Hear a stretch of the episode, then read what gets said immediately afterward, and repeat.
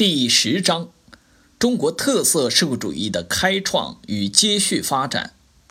考点一：历史性的伟大转折和改革开放的起步。一、关于真理标准问题的讨论。第一点，实践是检验真理的唯一标准。一九七八年五月十一号，《光明日报》发表了。实践是检验真理的唯一标准。一文重申了马克思主义认识论的这个基本原理，从根本理论上否定了两个凡是的错误方针，引起了全国范围内的广泛注意和讨论。第二点，真理标准问题的讨论是继五四运动和延安整风运动之后又一场马克思主义思想解放运动。其实质在于是不是坚持马列主义、毛泽东思想。二，中共中央工作会议，一九七八年十二月十三号，邓小平在中央工作会议上做了题为“解放思想、实事求是、团结一致向前看”的重要讲话。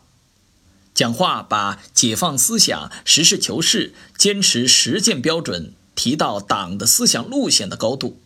为冲破两个凡是的禁锢，重新确立党的思想路线奠定了基础，因而成为开辟中国特色社会主义新道路、开创中国特色社会主义新理论的宣言书。这个讲话实际上是中共十一届三中全会的主题报告，它为全会实现具有划时代意义的伟大转折奠定了重要基础。三。中共十一届三中全会，第一点，一九七八年十二月十八号至二十二号，中共十一届三中全会在北京召开。第二点，主要内容：第一，冲破长期左的错误的严重束缚，彻底否定了两个凡是的错误方针；第二，高度评价了关于真理标准问题的讨论；第三。断然否定以阶级斗争为纲的指导思想，做出了把工作重点转移到社会主义现代化建设上来和实行改革开放的战略决策。第四，审查解决了历史上遗留的一批重大问题和一些重要领导人的功过是非问题。第三点，意义。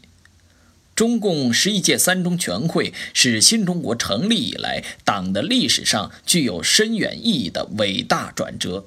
会议结束了粉碎四人帮后两年党和国家工作在徘徊中前进的局面，标志着中国共产党重新确立了马克思主义的思想路线、政治路线、组织路线，开始了在思想、政治、组织等领域的。全面拨乱反正，形成了以邓小平为核心的党的中央领导集体，揭开了社会主义改革开放的序幕。以这次全会为起点，中国进入了改革开放和社会主义现代化建设的历史新时期。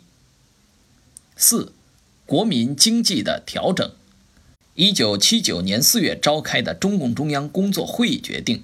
对国民经济实行调整、改革、整顿、提高的新八字方针，用三年时间调整国民经济。五、农村改革的突破性进展。我国的改革从经济体制的改革着手，经济体制的改革首先在农村取得突破性的进展。中共十一届三中全会后。农业和农村经济的发展面临两大问题：一是政社合一的人民公社体制亟待改革；二是还有一亿农民的温饱问题尚未解决。六，全面总结新中国的历史，科学评价毛泽东和毛泽东思想。一九八一年六月。